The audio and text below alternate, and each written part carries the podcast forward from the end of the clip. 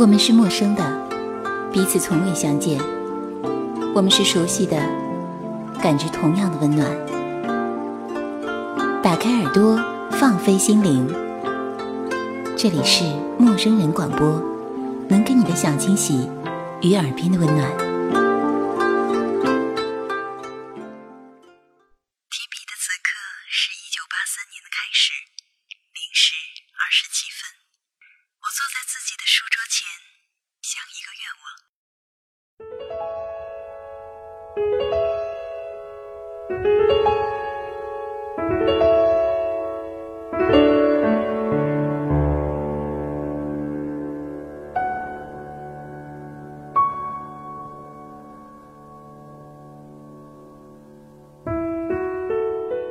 现在是二零一四年的一月四日晚上二十二点十八分。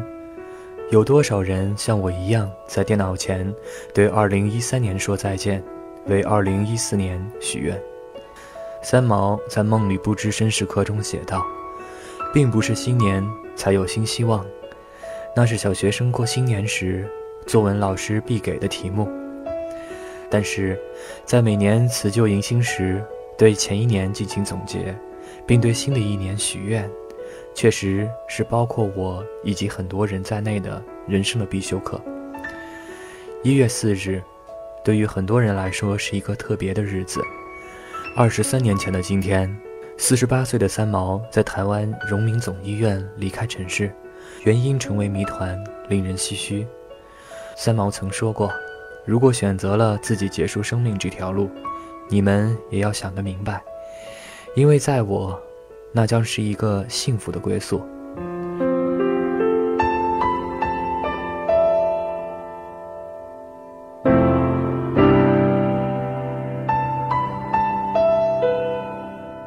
我有一个朋友叫奥斯卡，大学三年级的时候，在一个怪癖室友的影响下，开始读三毛的小说。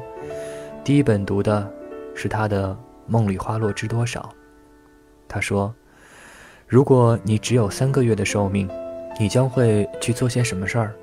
这是三毛在第一章《不死鸟》中写到的，是一个刊物题目。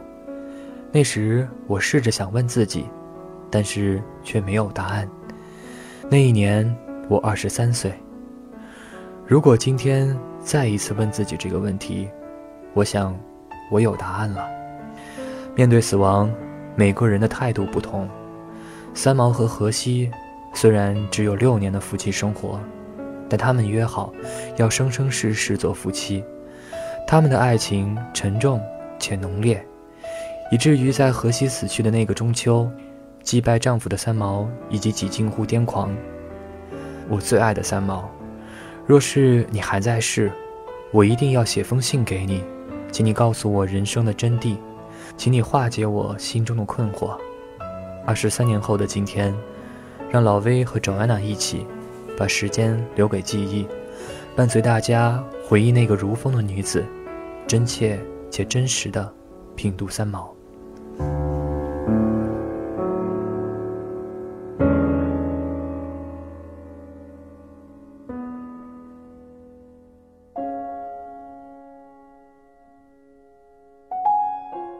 提笔的此刻是一九八三年的开始，零时。二十七分，我坐在自己的书桌前，想一个愿望，并不是新年才有的新愿望，那是小学生过年时作文老师必给的题目。过年不写一年的计划，那样总觉得好似该说的话没有说。一年一次的功课，反复的写，成了惯性。人便这么长大了，倒也是好容易的事情。作文簿上的人生，甲乙丙丁都不要太认真。如果今年立的志向微小而真诚，老师批个丙，明年的本子上还有机会立志做医生或科学家，那个甲总也还是会来的。许多年的作文簿上立的志向，大半是为了讨好老师，这当然是欺人，却没法子自欺。其实。一生的兴趣极多极广，真正的算起来，总也是读书又读书。当年逃学不是为了别的，逃学为了失去读书。一个作家在成为作家之前，首先要成为一个资深的书奴。我身边只有一个以文字为生的朋友，每天过着日夜颠倒、一屋一狗一人的生活。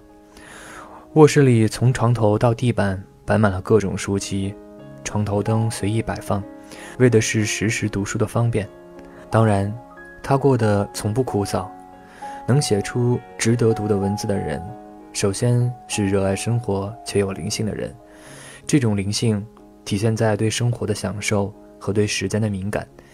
而仅仅对于读书而言，对于我们这些靠读书作为精神食粮而非物质食粮的人，读书变成了日常工作生活和觥筹交错之外闲暇中的一种独享。每个人的头号与方式都不相同。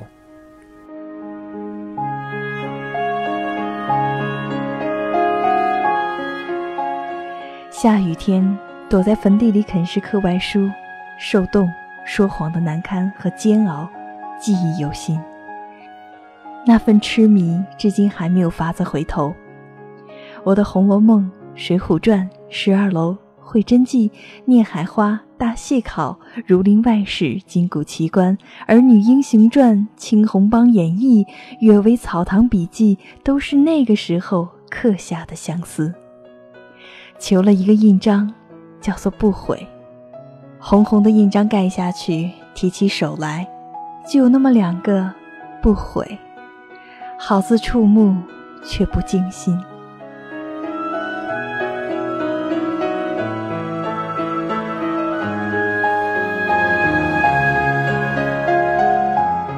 我喜欢将读书当做永远的追求，甘心情愿将余生的岁月交给书本。如果因为看书隐居而丧失了一般酬答的朋友，同时显得不通人情，失去了礼貌，那也无可奈何，而且不悔。愿因此失去世间其他的娱乐和他人眼中的繁华，只因能力有限，时间不能再分给别的经营，只为架上的书越来越多。我的所得，衣食住行上可以清淡，书本里。不能谈节俭，我的分分秒秒吝于分给他人，却乐于花费在阅读，这是我的自私和浪费，而且没有解释，不但没有解释，甚且心安理得。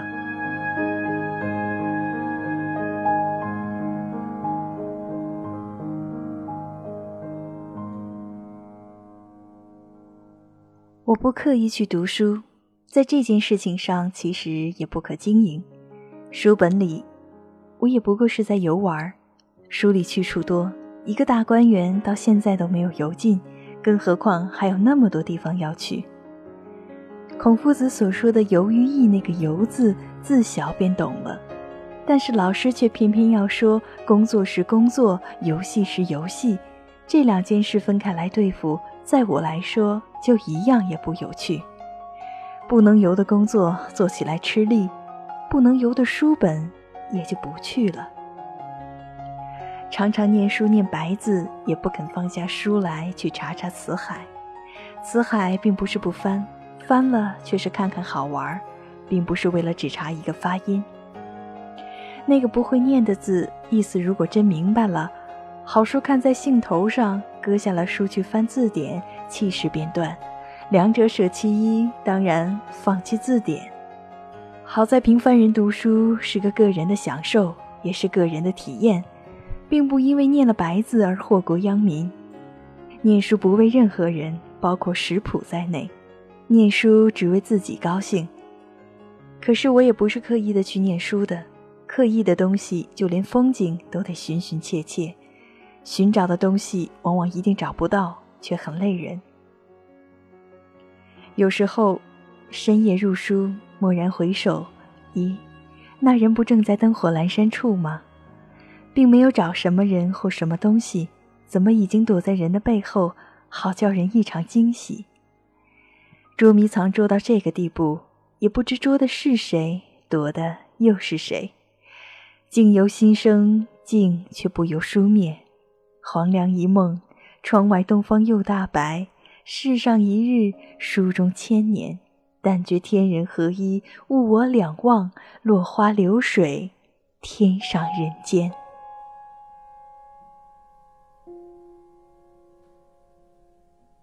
一本书之所以被称之为好书，就像三毛所说：“好书就是好书，形式不是问题。”今年我只看了保罗·柯艾略、比尔·波特、乌苏妹的系列书。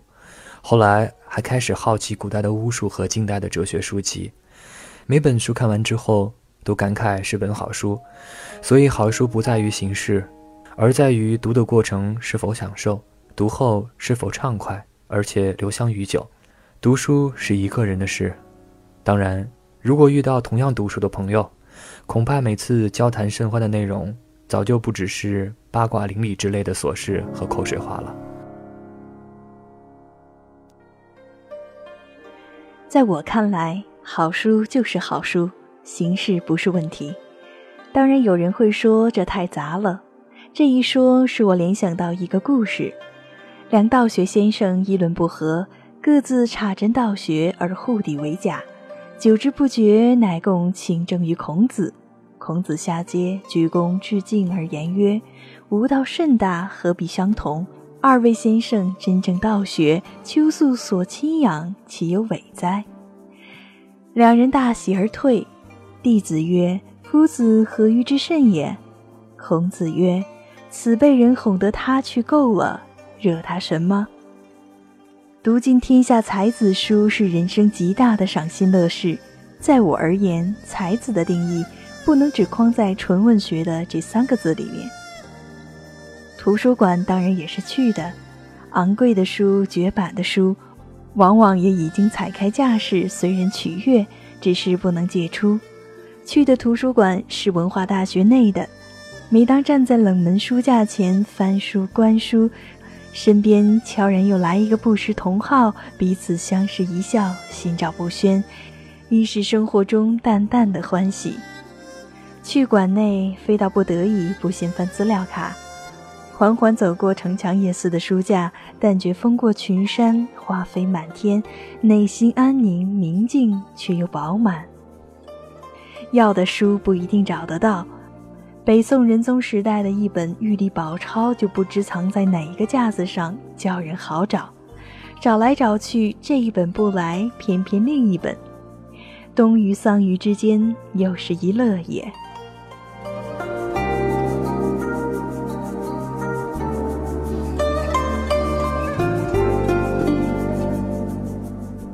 馆里设了阅览室，放了桌子椅子，是请人正襟危坐的。想来读书人当有的姿势，该如是规规矩矩。这种样子看书，人和书就有了姿势上的规定。规定是我们一生都离不开的两个字，并不吓人。可惜斜着看书，趴在地上看书，躺在床上看书，坐在树下看书。边吃东西边看书的乐趣，在图书馆内都不能达到了。我爱音乐，却不爱去听音乐会，大半也是这个理由。图书馆其实已经够好了，不能要求再多。只因为我自己的个性最怕生硬、严肃和日光灯，更喜深夜看书。如果静坐书馆，自备小台灯，自带茶具，博览群书过一生，也算是个好收场了。心里那个敲不停的人情、使命、时间和责任，并没有释放我。人的一生，为了这个人活，又为了那个人活。什么时候可以为自己的兴趣活一次？什么时候？难道要等了死了才行吗？如果答案是肯定的，我就不太向人借书回家。借的书是来宾。唯恐招待不周，看来看去就是一本纸。小心翼翼翻完它，乃是见山是山，见水是水，不能入画境。也不喜欢人向我借书，每得好书，一次购买十本，有求借者赠书一本，宾主欢喜。我的书和牙刷都从不出借，实在强求，给人牙刷。人说行万里路，读万卷书，偏要二分。其实行路时更可兼读书。候车室里看一本阿加莎·克里斯蒂，时光飞逝。书其实也是危险的东西。世上呆子大半跟读书有点关系。在我们家的家谱里就记着一个祖先，因为一生酷爱读书，不善经营，将好好的家道弄得七零八落，死了好多年了。普里还在怪他。那么重的砖头压在脑袋里，做人还能灵活吗？应该还是灵活的。砖头可以压死人，也可以盖摩天大楼，看人怎么去用了。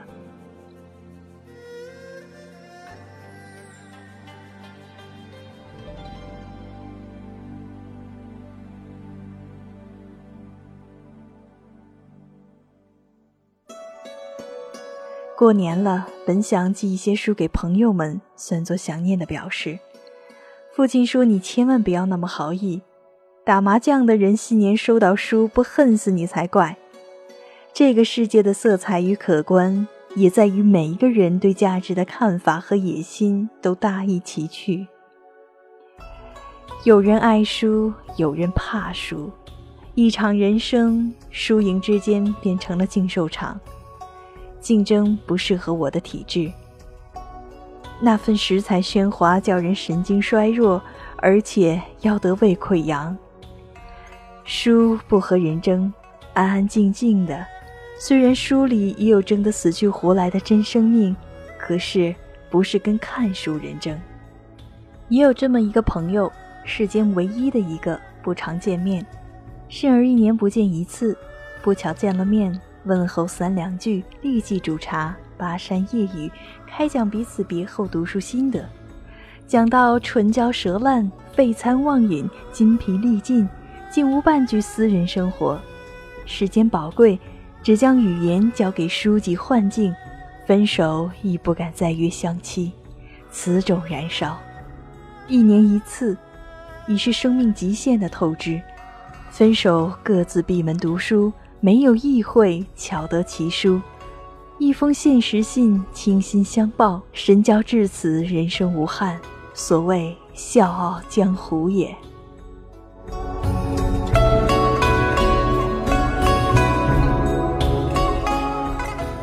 我们试图在作者的书里看懂作者的内心，但人的情感有时仅仅一本文字能够讲述清楚的。我们在三毛的文字里看到他和荷西的爱。炽热和浓郁，这段感情影响了一代又一代的人。我们在他人的故事里感慨并惆怅，面对死亡，我们能够从中体会到的，除了刻骨铭心的痛和内心的无可填补的空白，能否在其中感受到该有的平静？荷西在潜水中意外丧生，吴苏妹旅人来自不同星球中的蓝洞中写到第一次看到海底世界的震撼。那种令人泪流满面的强大颠覆的美，会将人震撼的神经错乱、目眩神迷。海的空有一种强烈的虚无感，虚无就是自由，自由就是你游着游着，看着看着，才知道这就是回到了故乡。这句话，让我在曾经的爱人自由游弋在深海后，时隔三年，突然泪流满面。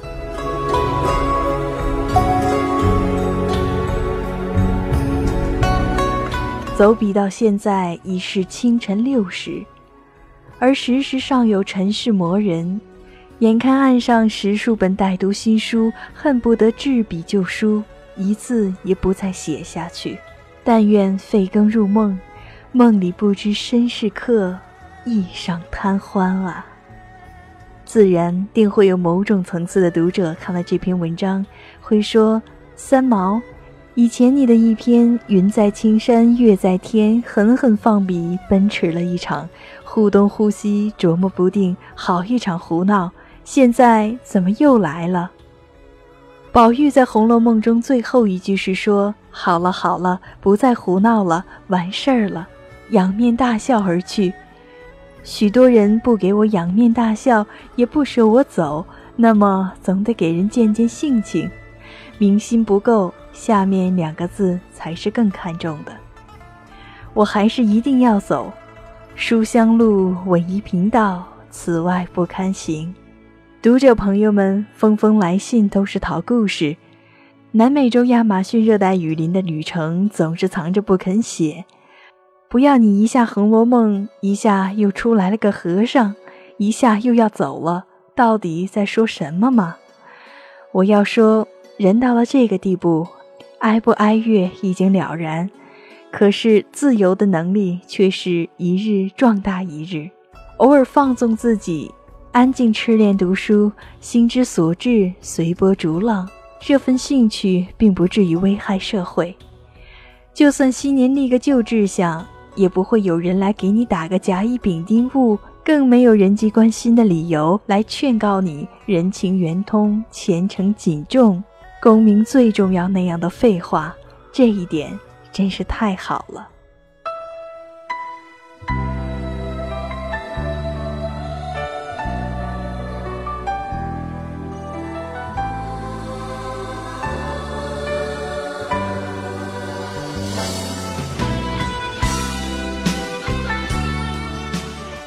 文章到这里结束。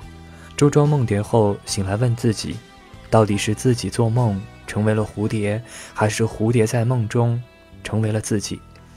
我们的生活不过虚幻几十年，梦境和现实孰真孰假，又有几人能够看得清楚？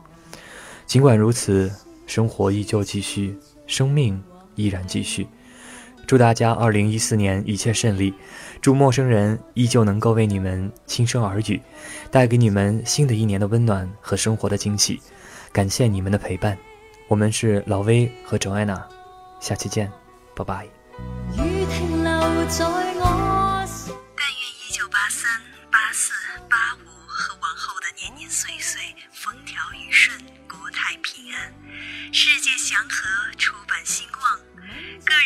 合自己的生活方式和岗位上，活出最最灿烂丰富的生命来，这样是世纪的欢喜了。往有千言万语讲。情泪淌，这从前地方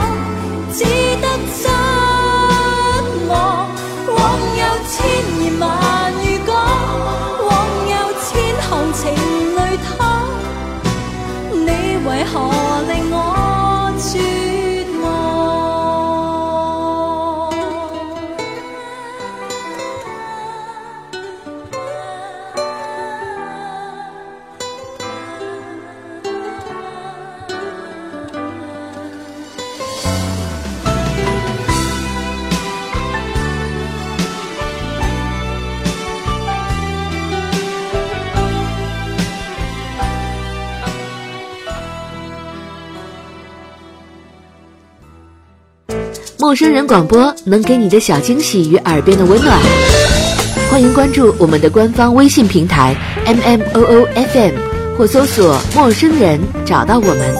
如果你也想加入，我们求贤若渴，主播、策划、编辑、后期制作、活动志愿者正在招募中。